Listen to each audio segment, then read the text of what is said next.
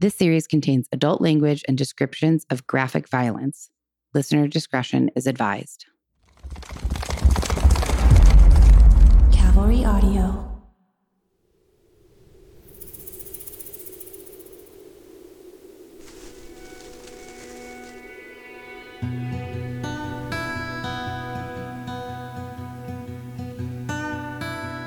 Welcome back to Death by Southwest, the podcast where each week I share a different grisly murder story unique to the American Southwest while my sister and co host tries to piece together the clues and unravel the mystery behind each of these heinous crimes. I'm your host, Margot, and I'm here with my sister and co host, Jenna. and let's get into today's episode. So, last week we got into the first half of the murders of Isabel Celis and Maribel Gonzalez, two young Tucson girls who vanished less than a mile from each other, two years apart, but forever connected due to the fact that the discovery of one girl's body would ultimately lead to solving the other girl's case. You don't want to miss what happens next in today's murder story, so don't go anywhere. We'll be right back after a short message from our sponsors. You know that's the sound of another sale on your online Shopify store. But did you know Shopify powers selling in person too? That's right. Shopify is the sound of selling everywhere online, in store, on social media, and beyond.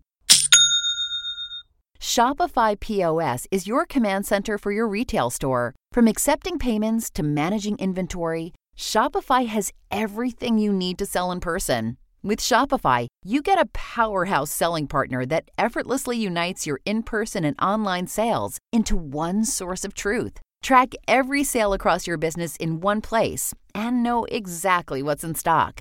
Connect with customers in line and online. Shopify helps you drive store traffic with plug and play tools built for marketing campaigns from TikTok to Instagram and beyond. Get hardware that fits your business. Take payments by smartphone, transform your tablet into a point of sale system, or use Shopify's POS Go mobile device for a battle tested solution. Plus, Shopify's award winning help is there to support your success every step of the way. Do retail right with Shopify. Sign up for a $1 per month trial period at shopify.com slash crimes, all lowercase. Go to shopify.com slash crimes to take your retail business to the next level today. Shopify.com slash crimes.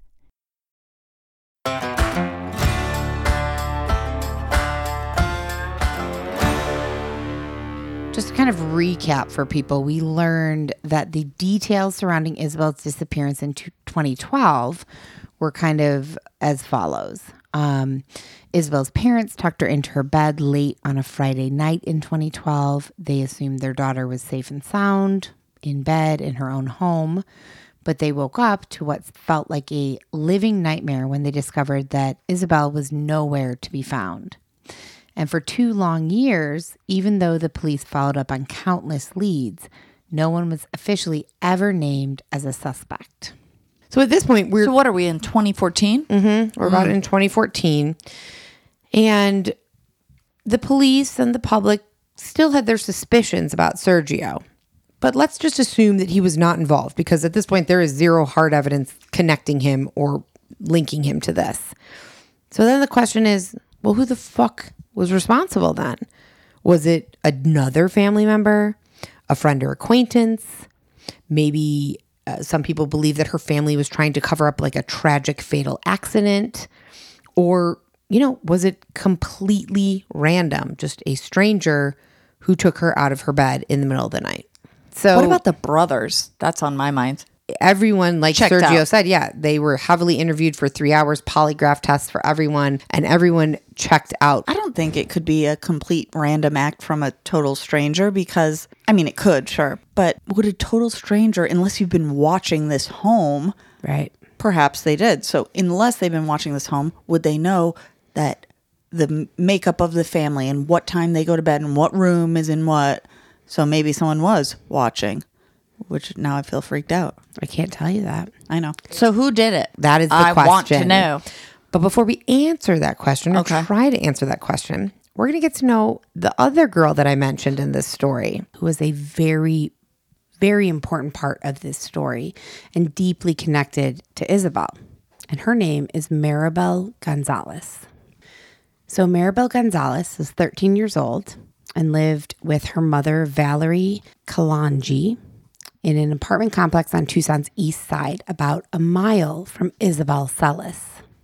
And is this same time period? Yes. So Isabel went missing in 2012. Right. Okay. So we're going to flash forward for this story to 2014. Got it. So, although the two girls didn't know each other, they seemingly were very similar in personality. Both were happy, energetic, lovable, and well liked girls who happened to be very close with their families. They would also, sadly, both share the same tragic fate.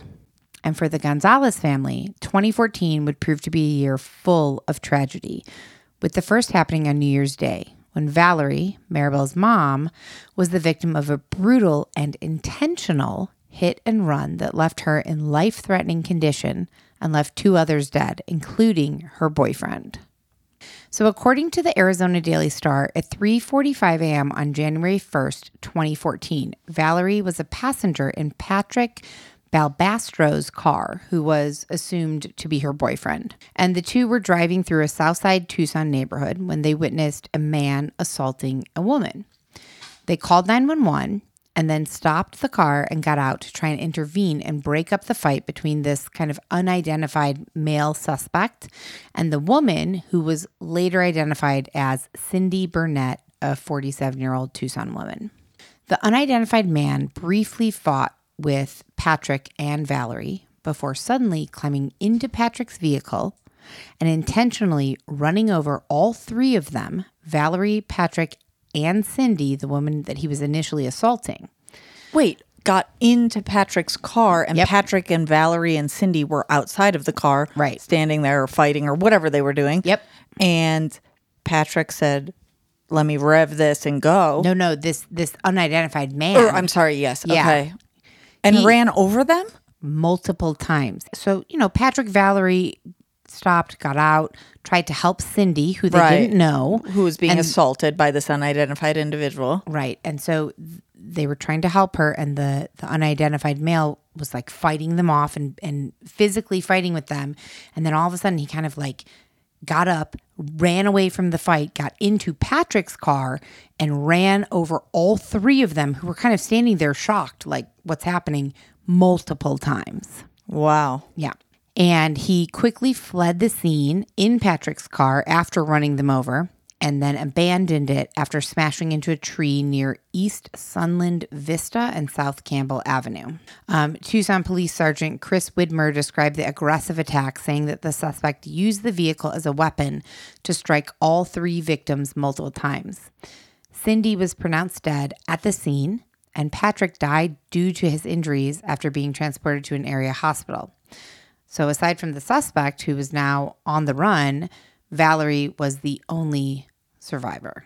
The suspect was eventually identified and caught halfway across the country in Kansas, Missouri, after an intense 30 minute foot pursuit with more than 40 law enforcement officers through heavily wooded areas and creek beds. So did he, I wonder if he dr- took and drove and fled the Arizona with a car or did he get on a flight and then land and then something? I don't know. I Yeah. don't know that. That's a that's a good question. I don't Ultimately though, he was running, running, running through a forest. Right. They didn't catch Till him. they took for- him down. Right. So on December 14th, 2015, so this was almost a full year later, um, a Superior Court judge sentenced the now identified suspect, 30 year old Michael Dwayne Leday on two counts of second degree, degree murder and two counts of aggravated assault for the deaths of Patrick Balbastro and Cindy Burnett, and for seriously injuring a third victim, Valerie Kalanji. What were um, Valerie's sustained injuries?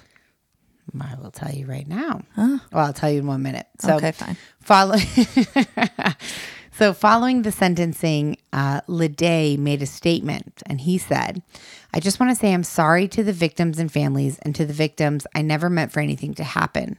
He said this while he was sobbing in court. It just happened. I never meant to hurt anybody. I'm sorry. I know you guys can't forgive me, but I'm sorry. And Leday was right. His apologies were too little and too late because the night of January 1st would forever change Valerie's life. Not only did she lose her boyfriend, but she suffered a traumatic brain injury and spent more than six months in the hospital and then in rehab learning how to completely walk again. Wow. She attributes her ability to getting through the horrific incident to her daughter, and she's been quoted multiple times saying that Maribel was the only thing that kept her going and got her out of bed each morning. She said that it was because of her close relationship with Maribel that she pushed herself to leave the rehab facility a little bit early before she was necessarily ready to, so that she could quickly be with Maribel again, who had been staying with family over the past six months. And speaking about her relationship with Maribel before the hit and run, she said, We would go shopping, we would go out to eat, we would be cleaning the house, we would do a lot of stuff together. She would go walking with me around Reid Park every day after work. We were very close. And after leaving rehab, Valerie lived with her parents for a month, but then was finally able to get an apartment for herself and Maribel in May of 2014 and said, We were excited about being together. We were happy to be in our own little place, and Maribel was excited to be my little nurse and help me get better. So, needless to say, the two had an extremely close mother daughter relationship, which only makes the events that were about to unfold in the coming months that much more heartbreaking, I mean, how much can one individual take? right? It's Like, where is Valerie now? And I- Honestly- you don't. I don't. I'm not. I'm I asking that seriously and like hypothetically or whatever the word is. But um, like, good grief. I don't know. I, I believe she's still in Tucson. And interviews that I've seen with her um, following this incident and following the incidents that we're about to talk about, she's honestly such a, she's so collected. I, I mean, I feel like I would be a disaster. And she is very obviously just heartbroken and pained so deeply, but she really seems I don't know, to like keep it together fairly well, which is I'm not sure quite sure how you do that after I mean this is a this is a horrible tragedy for yourself. You lost your boyfriend and then, you know, without saying too much Right. I don't know exactly what happened, but I Right. know something happened. with her daughter. Right. Yeah. So she's still living on this physical earth. Mm-hmm. Good for her. I mean, good for her, but for her. like, wow. So, June 3rd, 2014, seemed like a normal day for Maribel and Valerie. The two went shopping with Valerie's mom, Maribel's grandmother, for some new clothes, and they got home around 6 or 7 p.m. on this June 3rd. Valerie needed to lay down and rest as she was still recovering from the New Year's Day attack and she was still taking pain pills. And Maribel decided to walk over to her friend's house up the street to hang out. Sadly, Maribel never made it to hang out with her friend because, similarly to Isabel, who had been abducted barely a mile away two years earlier, Maribel vanished and was never seen again after that evening. So the friend that she was walking to's house, home, uh, I'm guessing the police, whoever um, contacted that friend or that friend's parents, parents, and asked, "Did you see her that evening?" They said no, which is how you know we know that she never made it there. Right. She was en route. Yeah. So later that night, Valerie woke up expecting Maribel to be back home from her kind of outing with her friend, but she was nowhere to be found, which was apparently very highly unusual for like they were in touch all the time. They had a good relationship. Maribel, if she went out to a friend's house, she would always kind of keep Valerie appraised of like where she was going, when she was going to be back. And Valerie hadn't heard anything. This was super weird. So she immediately called Maribel's cell phone and began looking for her. No answer on the cell phone. So Valerie said we were driving around looking for her, going to places where she might have been, talking to friends, went by the school, anywhere that I thought she could be. And when Valerie had kind of exhausted the list of people and places that might may know or may be where Maribel was, she called the police. Unfortunately, law enforcement immediately classified Maribel's disappearance as a runaway. something that Valerie vehemently disagreed with, saying that she knew this was not the case. Maribel would never run away. And earlier you had said About Isabel. Isabel, Mm-hmm. okay, I might think that it was a runaway situation because she popped her, she could have popped her window out. Right, right. And also, she was only six. and so Maribel's 13. Right. I was just about to say that. Like, why did they immediately classify it as a runaway? And then I recalled her age. Not that I think that's eh, enough evidence to say it's definitely Sure. a runaway, but more likely. But just kind of looking at it uh, from an outside perspective, sure, a six year old, I'm guessing you're not running away. So I understand classifying that as a, as a child abduction more quickly. A 13 year old, I do understand that maybe, because I remember myself as 13 and there were times when I was like, I'm going to run away and I'm going to walk away from this house and never come back. So I do understand that that's a potential thing. Right, but I don't understand the labeling it, immediately labeling it. Also, what you just said about Isabel, I understand why they wouldn't label it or even maybe consider a runaway.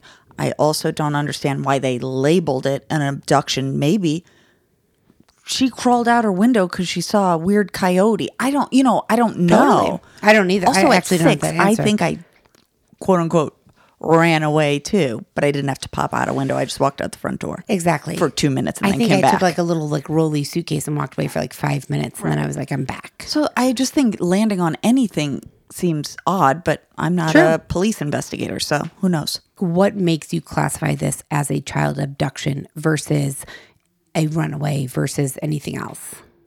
It's on the lookup list. So they, you know, Valerie was very, very stringent on like she did not run away. We have a great relationship. That would never happen. And on June sixth, 2014, so that is exactly three days after she went missing, her mom, Valerie, said that she was watching the local news when she heard that a body had been found in the desert. And Valerie said, quote, We didn't know where she was. It was the nighttime and I got home from looking for her that day. I put the news on and I see that they found a body. And then I saw the tattoo that they found on the body. And I didn't want to believe it was her. And apparently I I read that she like just fell to the floor in hysterics because on the news they showed that the body that had been found had a small butterfly tattoo on the collarbone, which Maribel did. And At, at 13? yeah, I mean I got my first tattoo at 13. That sounded a little judgmental. I'm not judging her. I'm just a little surprised because, yes, I know you got one early. I got one, I think, 16, 15. Mm-hmm. So it's not crazy, but also that's not typical. common. Yeah, it's young. Yeah, it's young. But it's also a exactly that. You find a young girl's body who has a tattoo, a, a butterfly know, tattoo on her collarbone. That's there's not a lot of people who, Right. you know, I I'd imagine there's a lot of 30 year olds who have a butterfly tattoo somewhere on their collarbone. There's probably not a lot of 13 year olds who do. Easily identifiable. Also, Yeah. after only three days, although it was June, ugh, so it's Mm, hot, but still, after three days, probably would have been able to identify her anyways. But okay, Yeah. wow, awful. ugh. Terrible. She saw it on the news. It wasn't even like somebody called her or or alerted her to this. She saw it on, you know, she is spending every single day looking for her daughter and then comes home, puts on the news and sees that they found a body that has the same exact tattoo as her daughter has. It, just absolutely awful. And so everything I read said she like fell to the floor. She called her parents and said, I think they found Maribel's body. So according to police reports, three days after her disappearance, a woman spotted drag marks. Like it looked like a body being dragged, I guess, through the sand. So drag marks leading to where authorities actually recovered the body. Maribel's body was found in a desert area near Trico Road and Avra Valley Road, nearly 35 miles away from her home. She knew it. I, I don't think she she, knew at the needed time. confirmation. That's what I was going to ask. You kind of skipped three days forward or two, a couple days forward. Yeah. Like, okay, did they not contact Victoria because the news people are that good? The news reporters are that good. They were the first on the scene and they just put that report up, that whatever evening Maribel. news. I don't know. Well, no, uh, but Valerie's her mom. So did they not contact Valerie right away when they found the body? I guess not because they didn't. They had to do like a whole DNA profile and make sure. even though they must have known it was her because Valerie, you know, I imagine police investigators or officers ask like are there any Identifying- identifying, yeah. things, Yeah. tattoos, piercings, um what color hair, all of that. Yeah, it feels like a step was missed there. And again, this is maybe I missed a step in my research, but if not, then it feels like a step is missed that that Valerie found out on the news about this and not that they kept it under wraps and came to her and said, "Hey, this could be your daughter. Do you think this would be her?" You know what I mean? I I agree I feel with like you. I don't feel like necessarily you missed a step. I have no idea. I just feel like there's that disconnect of like, yeah, maybe they have to go through a certain um, process Yeah. before they can say this is definitely that person, and maybe maybe they can't say like we think this is your person. That's true. So the Pima County Medical Examiner ruled that her cause of death was homicide by unspecified means, which actually um, today that's not. So this was in 2014, and today that's not what you're allowed to say anymore. And I only know that because I've I've started listening to another true crime podcast called Undetermined. And the whole premise of that podcast is it's deaths where the rule where, where the cause of death was ruled as undetermined. So it used to be called by un, homicide by unspecified means, and mm-hmm. now it's just called undetermined. Okay. So the medical examiner said the circumstances are suspicious and show evidence that there was an attempt to conceal the body because Maribel was found um, with no clothing and no shoes. She was covered by two tires and a bunch of branches and plant debris over the tires. Um, and she was in a very remote desert area that would be for some people pretty difficult to walk to. There weren't any detectable injuries on her. And so this medical examiner said that that has a lot to do with the age because she was 13. So it can be harder to detect a cause of death because when a person is younger, all the structures in the body are more pliable and they don't show injury as easily as an older person who's a little bit more brittle. And I was that's just gonna say that word. yeah, it's exactly what this article. That's like a quote, and ugh, I hate that brittle. We get, But that's we get true. brittle as we get older. But it also makes me think of like when people have been drinking and driving and they get in car accidents. they're more pliable. And I it's probably not the same thing. Obviously, you don't go back in age, but there's some Sure. connection there, I think. Yeah, you're more relaxed. Yeah, certainly. so- yeah, of course. How far, and this may be on the lookup list if you don't know, how far off the intersection or freeway? I don't. Uh, That's so, okay. Um, Mark showed me this area on a map yesterday because he was saying it'd be interesting to talk about the area or for us to go there. It's in a similar area to where um, people that he he's close with live, and it is it is more remote. There are less actual paved roads. It's much more kind of like rocky Desert. desert. Yeah, it's just desert area. But I don't know exactly. But I do have a map that I will post of where Maribel's home was and then where her body was found. And again, 35 miles. I mean, that is a long way.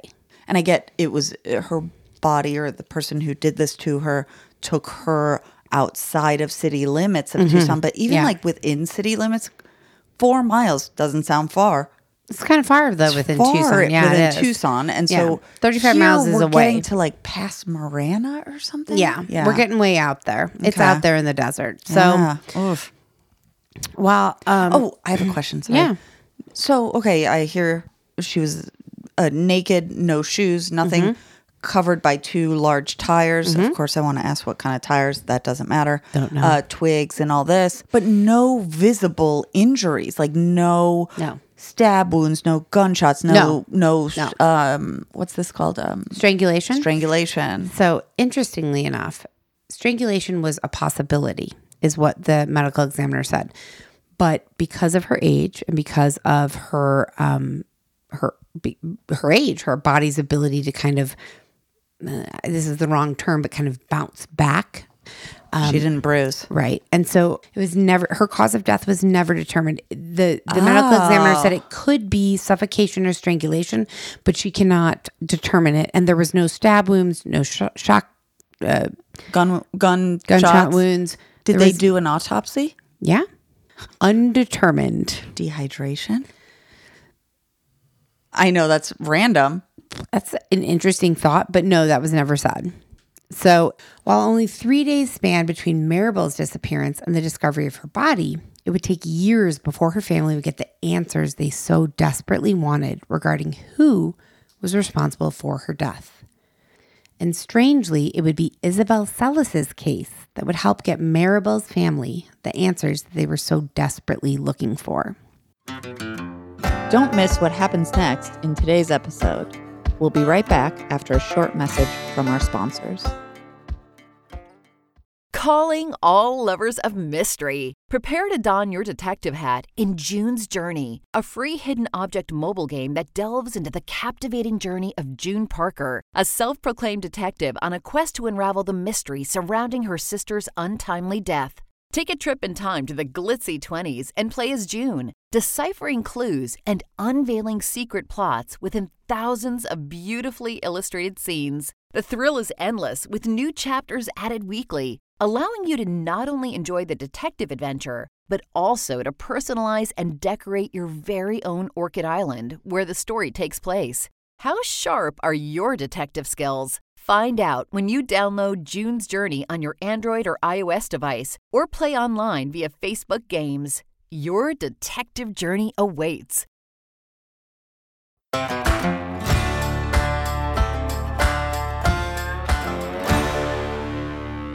So, for the Celis family, so many questions remained unanswered because at this point, you know, we just talked about Maribel, which was 2014. So that's two years post Isabel going missing. And what year are we in now when some answers come to light? Oh, I'll tell you. Oh, okay. See, sometimes I ask questions too soon. It's okay. It's good to ask my questions. brain's working, working. Yeah. So there was tons of questions still for the Celis family, including was Isabel dead or alive? Because no one knows at this point. We're going to flash forward a little bit to five years after Isabel goes missing, which is 2017. Yes. And for those five long years, investigators worked tirelessly to solve Isabel's case, following up on any leads they received. And they received tons of leads. A lot of the tips seemed very plausible and believable, with reports of people seeing a girl who looked like Isabel in a man's car on the freeway or walking in a park. And while none of these tips actually ever panned out to much, most of these tipsters seemed to be genuinely concerned and believed that they had seen her and they were going to be able to help by calling this tip in. And on July 23rd, this tip came in. 911. Hello? Hello, can I help you? He's coming. What? He's coming.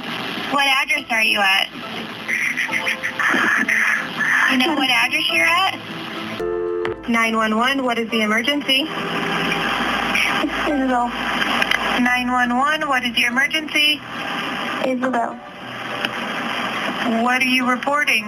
A kidnap. Do you have a police, fire, or medical emergency? A kidnap. What address are you at? East Old Spanish Trail. And are you reporting a kidnapping or have you been kidnapped? Me. Hello? Hello? This is 911. How may I help you? He's coming. Who's coming? The guy. He's coming for us. Help me. So, this call was made by a pair of sisters who were just looking to be involved in the case and prank police. So, they spent about $5,000 in police resources investigating this. They had to trace the call, find out where it was coming from. They went to the apartment where it was coming from, and they found that it was these two sisters who were making this call. Police quickly arrested the sisters on suspicion of one count of false reporting to a law enforcement agency and took them to Pima County Juvenile Detention Center. Ultimately, charges were not pressed and they let them go. Oh, the families, because they're juveniles. So I was going to say, did they? But did their families not have to pay back that five thousand? I don't know. That's a great question for the That would at least be something. They I should have to. It's I a get terrible kid- thing. It is. Also, teenagers. did you ever prank anyone? I never pranked the police in something. I oh, never Oh, pranked I mean, the police. I pranked- period. I pranked calls when I was younger, but like Yeah, this is awful. this is and and quite frankly, it was so realistic. When I was when I ah. heard that, when I was researching this and heard that, I I was like, I would be hard pressed to not believe that this was real. Well, the police did. So yeah, Oh my, so sad, so sad. I bet they they like learned and grew and never made a prank call again. Yeah. So uh, the kind of the the the gist of all of that is to say that there was tons of tips and we are now 5 years into Isabel being missing and police have received so many so many tips that they've tried to follow up on all of them and none of them panned out. But finally, in February of 2017, the FBI received a somewhat promising lead. They got a call and a tip that said a man named Christopher Clements, who now today in 2023 is 41 years old. So this was in 2017. They received a call that said that he had information about Isabel's disappearance. According to court documents, a woman who at the time was engaged to Christopher Clements called the FBI and said her fiance had told her that he knew where Isabel Celis was buried. The fiance claimed that Christopher Clements, who at the time was serving a prison sentence of up to 35 years for a 2017 uh, burglary, had written a letter to her from jail in which he claimed there was a total of four bodies buried in a desert area outside of Tucson. So he was he was in jail for burglary, and honestly, I, I thought like I don't need to get into the burglary because it's kind of irrelevant to this overall story. But I I happened to come across a YouTube video that really struck me, and I think it gives a good indication of like who this man is, just overall. So it, he was breaking into people's homes. And so in 2015, there was a woman who just lost her daughter to cancer. And then quickly after her daughter passed away from cancer, she was diagnosed with cancer herself. And this Christopher Clements called up this woman and said, Hi, I'm from FedEx and I have a package for you down here at the FedEx office. I need you to come pick it up. And it's I don't know exactly what it is, but I do know that it's important because it is related to cancer or cancer treatment. So he must have known somehow. I mean, he must have. He must have, but this woman can't figure. In the interview, she was like, "I don't know how he knew that I had cancer or that my daughter died Well, from I don't cancer." think she would know. I think he somehow, some way, and for whatever reason, right, identified a person, this individual, vulnerable and then being. Yep. Found out information about Yeah. them. So he called her and said, um, "I have a package for you down at FedEx related to cancer." So, so this woman and she refused to be named, so I don't know her name, but her and her husband left their house after this phone call. That they got this phone call and drove down to FedEx. And when she got home, about 15 minutes later, she said that she walked into her house and she could immediately tell that like something was wrong. Someone had been there, and someone had been there this Christopher Clements had broken into her home when he watched her and her husband drive to FedEx and stolen thousands of dollars worth of jewelry and precious memorable items that What a piece of shit. right? Yeah. What a fucking piece of shit. yeah. Horrible horrible. And that's why i felt like it was relevant to say because like you are just preying on someone's most horrific terrible moments and vulnerabilities in life like a terrible person I mean, a piece of shit either way, even if this woman was healthy and good and all this Sure, and had tons of money. really- But also extra piece of shit. Wow. Yeah. So that was a little sidebar just to kind of give us some idea about Christopher Clements. But if you recall before I said that, he he had written a letter to his girlfriend from prison saying that there were a total of four bodies buried out in the desert outside of Tucson, but they needed to know exactly where.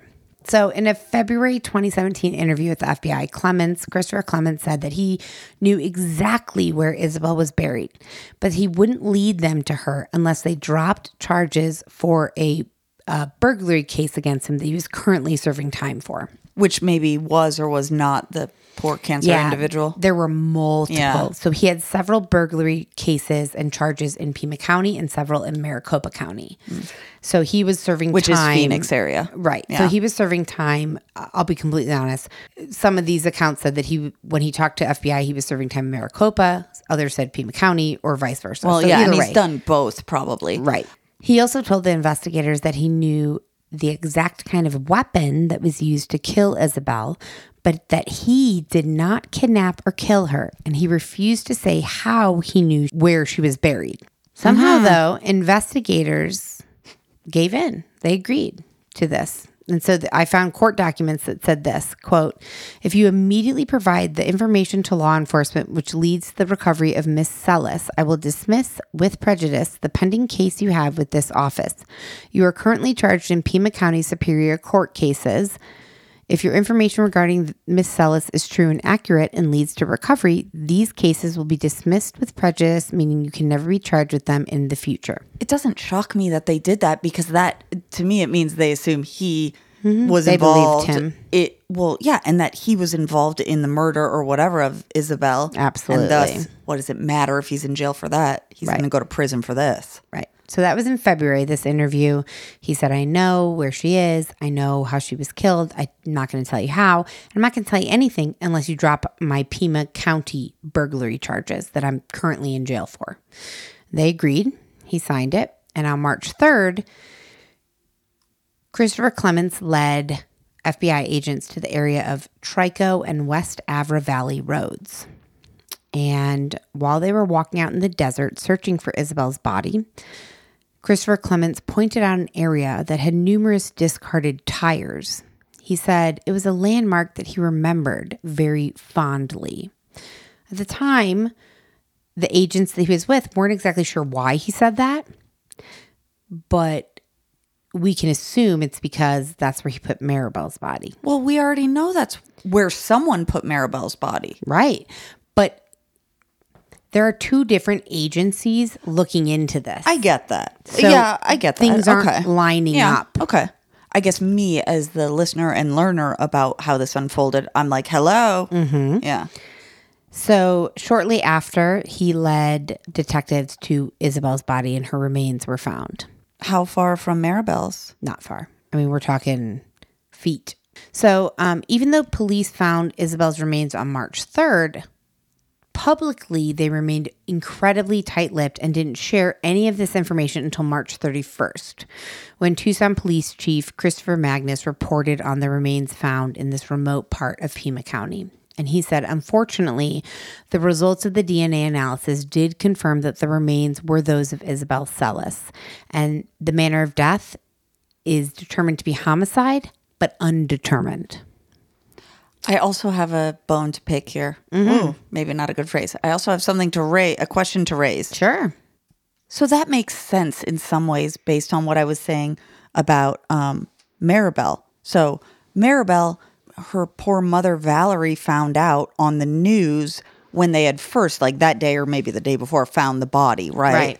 And yet Isabel's body was found, and maybe I don't know if the family knew first, but didn't go public with the news or anything For a month. For a month because they had to DNA determine that it was that individual. Right. So, like- that's a great question. Right. Why? Why? Why was Maribel's um, discovery away. of her body found right away? Yeah, why did they put it on the news right away? It's a great question. I would love to find out. I don't know the answer. Sure. So, Police Chief Magnus also said there has been an ongoing process of many different searches. I can't get into greater detail than that. I can't tell you the exact date or location that we found her body, but I can tell you that the scene was thoroughly processed and a full investigation was done at that location.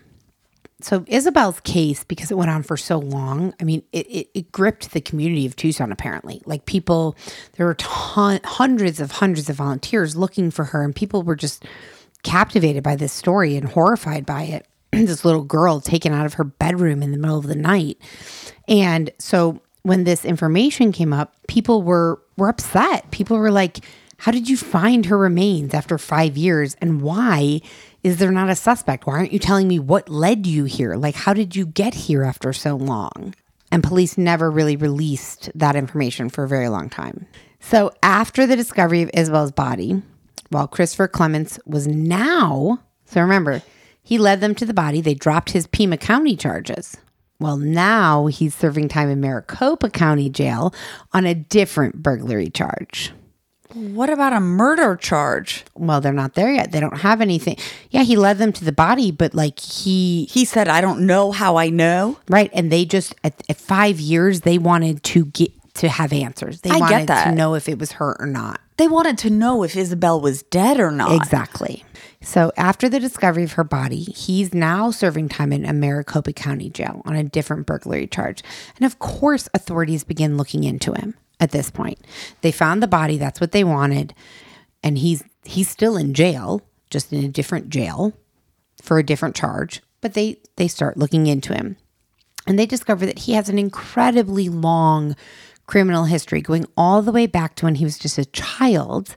Uh, in around 1993, when he's about 11 years old, he was accused of molesting a very young child, though he was never formally charged. They learned that he was a registered sex offender who had at various times over the years lived in Oregon, Washington, Florida, and Arizona, and just continued to commit numerous crimes in every state that he lived in. In 1998, he was convicted of attempted unlawful sexual penetration with a foreign object in Oregon. Meaning he penetrated himself? No, he tried to penetrate someone else's else with a foreign object. Well, to me, that would be rape with a foreign object. Sure. That's what I'm not. Yes. I'm not shitting on you. I'm just saying, like, that's a real unlawful sexual penetration. policey label. Yes, of Yeah. course. Okay. In 2002, he pleaded guilty to felony assault in an identity theft case. And in 2006, he was convicted of failure to register as a sex offender while living in Florida. And he was also convicted of felony theft. And those are just a few of the charges over the years. So while they were investigating him during this time, they also learned that Isabel and Maribel were located in close proximity to him and one another. So they were all living at the times of their disappearances in the similar in similar areas. The Tucson Police Homicide Unit and the Pima County Sheriff's Homicide Unit kind of connected on this. So where their bodies were found were uh, Pima County. Th- that was that jurisdiction. But where their disappearances were were Tucson police. Right. Tucson city limits. Right. So at some point after Isabel's body was found, these these units connected. Don't you think they should have connected prior? And don't you think they should always be connected? probably.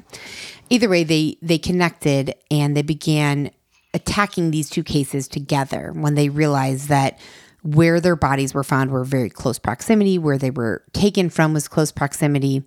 So they brought Clements in for another interview, asking him and looking for ways to connect him to both of these girls' disappearances. They started asking him about Maribel. At this point, they only knew that he knew about Isabel because he led them to her body. Right. Right. They also know, Maribel was found close and in a similar fashion, under tires. Absolutely. So they started asking me about Maribel, and he said, "quote Let me tell you this. There's a story that I know, and there's a correlation with well." I guess you can say with what I've helped you with thus far, but that would cost you guys a hell of a lot more than what you'd be willing to pay. Police are like, okay, what does that mean? Basically, they said, like, we need to get a DNA sample from this guy. So, after much back and forth, they were finally able to get him to agree to a DNA mouth swab in exchange for a cigarette. For one cigarette, they swabbed his mouth. They could have just given him a cigarette and then taken the butt and gotten DNA. No, That's true. Probably. Also, he was in jail for whatever. Like, I get this. uh, They have to go, perhaps, although I don't actually believe this, always go about it lawfully or above the law. But like, he was in jail. He for burglary. right, but his DNA is all over some shit. Like he. But yeah, they have to go about it lawfully. So they don't naturally take, if you rape somebody, they're going to take you No, DNA. no. I was saying they could go into his toilet and Sure, swab it sure, or something, sure. but I guess they Yeah, have to do it lawfully. Inadmissible. Yeah, I get it. Yeah. So anyway, so they get his DNA and they compared it to male DNA that was found on hair samples taken from Maribel's body. Hmm. And while they said that it was not a perfect match, it was a close enough match to say that he couldn't be excluded from a potential person. So they then went deeper into investigating him and they um, investigated, got a warrant and investigated his home, including his computers and media storage devices. They found child porn, sexually explicit photos. They found search histories that said Isabel Celis sexy, child killer found not guilty, body found in desert, Arizona cold cases, and many more like disturbing Google searches. They also found a plastic container in his backyard, buried in his backyard. And when they discovered it and opened up this little plastic container, there was a child's sweatshirt and a uh, sheet of homework with the name Mercedes on it, which was Isabel's middle name. You don't want to miss what happens next in today's murder story, so don't go anywhere. We'll be right back after a short message from our sponsors.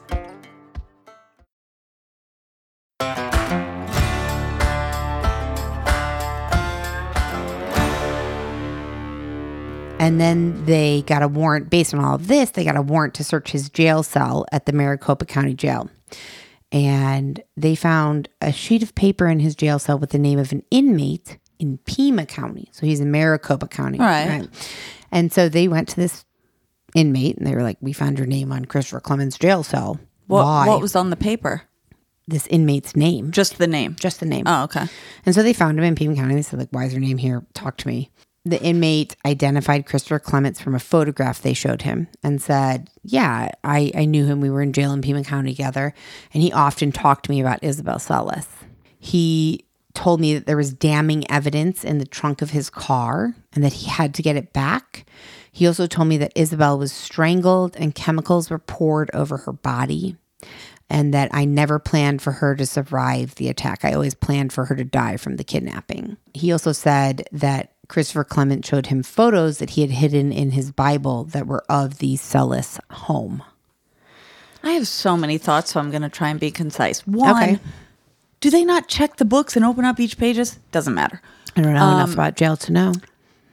He poured chemicals over her body and thought she would die. So does that mean she survived for a period of time after he did something? No, So what does that mean? I haven't gotten there yet. I mean, that's just what this inmate. This is another Right. inmate. It's kind of alleging, Right. Um, that this is what he was. He told me. And he uh, they never determined if that was true. Her manner of death, Isabel's manner of death, and. Maribel's were both the same, undetermined. That is Isabel's body was too decomposed to really determine anything. Sure.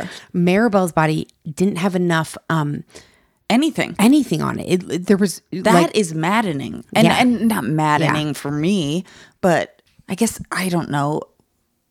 Is it helpful to know how? Yeah, to some extent. maybe. Okay, go on. Okay. So throughout this investigation into Christopher Clements, after they found Isabel's body, he's sitting in Maricopa County Jail. They're going through his home, his jail cell, talking to everyone.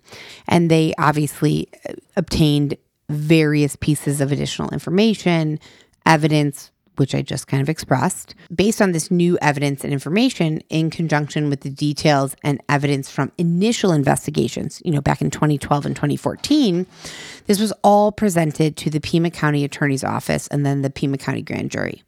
And so finally, on Friday, September 14th, 2018, Christopher Clements was arrested and indicted on 22 felony counts, including two counts each of first degree murder and kidnapping in the deaths of six year old Isabel Celis and 13 year old Maribel Gonzalez. Authorities refused to specifically say what prompted Clements' arrest, but said that based on the information he provided in 2017 that led to the discovery of Isabel's body, um, plus all of the other things they gathered through investigations, that's why he was arrested. Which, like, no shit. Are you kidding? Well, duh.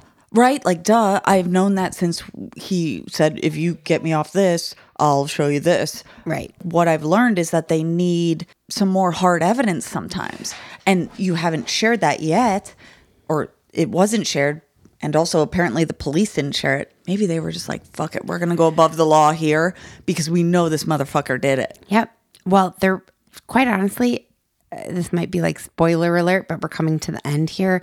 And I'm going to say that there was no, aside from that, the DNA, his DNA compared with the DNA found close. on Maribel's body was close. Isabel's body, I believe, is too decomposed. There was no, they could determine it was her from DNA, but there was no additional DNA that they can compare. No male hair samples. Right, exactly. There are a few more things that I'm going to get to right now, but to arrest him, all they had to do is he. Well, first of all, I mean, he took them to Isabel's body. Well, I, I'm aware. Like I I, know. I don't know, but I knew pretty much he did it. Right. So, So go on. Okay.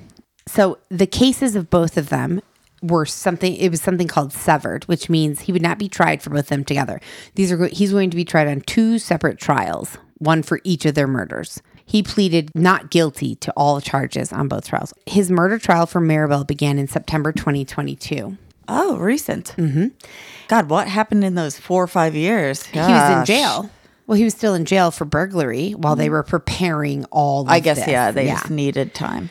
So he his trial started. It, it kept getting pushed back. COVID, this, the other thing, but it started in September 22 for Maribel and Maribel's mother and Christopher Clements' former fiance took the stand during this trial. Maribel's mother gave a tearful testimony, of course, talking about her last day and and just how terrible it was. And then Melissa Stark, a former girlfriend of Christopher's, took the stand and fiance. And she told the prosecution that she had met Christopher at Park Place Mall when he came into a store that she was working at. And they started dating around June 2012 and they moved in together mid 2013. In May of 2014, she gave birth to their son. And they were no longer in a relationship, but they continued living together for the sake of their son. Wow. And then in so that was May. In June, so she's just like newly has a baby. Mm-hmm. They uh June 3rd, 2014, Oof. the day Maribel went missing. They had mm-hmm. a huge argument. She accused Christopher as of being interested in one of her friends because he had cheated on her several times before. So mm. they had a huge argument. Christopher left their home, which was located several blocks from where Maribel lived. And On the east side? Mm-hmm. Oh. and he left the home around 8 p.m., which is right around when Maribel was walking to her friend's house. Mm. He didn't return home until around 1 a.m. and woke up his fiance from her sleep and said, Where's the bleach? I need bleach. And she showed him, and he said, This isn't enough. So he took her car and left. And about 15 minutes later, came back with a jug of bleach. And when he got home, he asked uh, his fiance, Did you look in the trunk of my car? And she said, No. Shortly after, he left in his car a silver Acura. And then he didn't come back until sometime between 5:30 and 7 a.m. the morning of June 4th. And when he came in, he woke her up and said, "Can you wash everything that I'm wearing? Can you also wash the shower curtain and clean up anywhere that I walked in the house?" And he immediately got into the shower. And then she just proceeded to do that. She washed everything for him without question, which is so weird to me.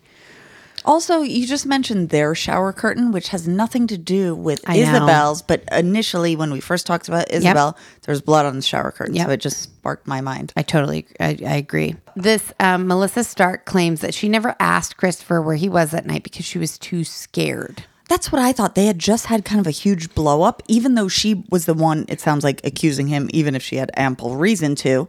She was kind of like coming at him with accusations. Maybe it was a huge fight. And maybe, we don't know, unless you know. I don't know. Maybe he was abusive in some way or just scary. You know, maybe she was just trying to keep the peace. They also have a new baby. Right. She's Yeah. just trying to. Keep keep it together. Yeah. So she never asked him. She did tell police that she noticed that he very carefully followed media coverage on Maribel's death and that he seemed unusually interested in the case. Apparently, they also found on his computer that he searched for trace evidence on a body and that there was a hidden folder on his iPad that had thousands of images of young girls wearing little or no clothing taken from around Tucson, girls around Tucson. And then the, one of the most damning things was that during the trial, prosecution showed that Christopher Clement's cell phone was in the location of where Maribel was walking, as well as where her body was found the night that she disappeared. Wi-Fi data and GPS data provided by AT&T allowed prosecution to track the movement of him and his cell phone the night of June 3rd through the morning of June 4th. Um, they showed jurors a map of how he traveled from his house and around town, back home, then out here on Interstate 10, and that his phone pinged off several towers in Avra in the Avra Valley area where her body was found. I mean, he drove a far way that Very evening. far. So all of this evidence, none of it is hands down. We are like lock you up and throw you the key. We know it, but luckily, a jury convicted him of first degree murder of an individual under 15 years old and kidnapping of an individual under 15 years old, and he was sentenced to life in prison in September of 2022. And this is for Maribel. Yes, for Maribel. So what happens with the Isabel? In addition to the life sentence, Judge Marner also handed Clements a 17 year sentence for the kidnapping charge to run consecutively. So he was charged life in prison for the the murder and then 17 years for the kidnapping. He's also in jail already for burglary. but the kidnapping of Maribel? Yeah. So it's okay, you killed her and you also kidnapped her. Got Yep, it. Okay. Yep, yep, yep. Isabel's trial is set to take place this month, eh, February 2023. And what is so this, I, I read this somewhere and I just, I couldn't help but say it. Christopher Clements was actually f- at liberty, which I believe means like kind of free out in the world, like nothing had happened to him yet, for the murder of Isabel for a little bit longer than she was alive. Like he's been free and not prosecuted for her murder longer than It's been she over was 10 ever years. alive. It's been Yeah. she was 6. Yep. It's Yep. been over 10. It's a let Long 2012, overdue. now it's 2023. long overdue. Okay, Yeah. um he so we'll obviously follow up on this one. Yes. Um and he was sentenced for the kidnapping and murder Of Maribel. Maribel and he is where? I believe still in Maricopa County. Okay. Yeah.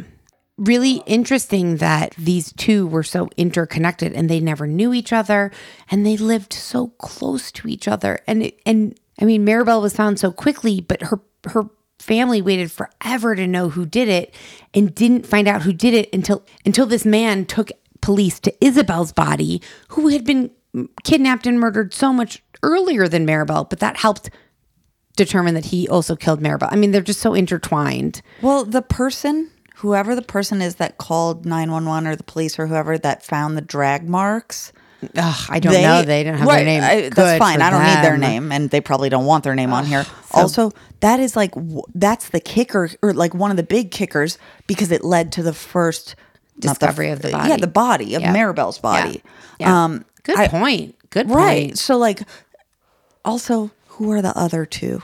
Because he said four bodies. Yeah, we don't know that. That's awful. Yeah, Terrible. terrible. Uh, so I feel like this is one that's kind of like it's somewhat solved, but you're right. There are still two other bodies that, in anything that I found, there's nothing that had they have not accounted for those bodies, maybe and maybe he they didn't didn't. find them. And maybe he didn't kill two other individuals. Maybe he's a friggin', you know, I don't know. He wanted to fluff his own feathers and act like he did more than he did. Probably not true, but I did see a lot of interviews where people said, "I think this man has killed a lot more people."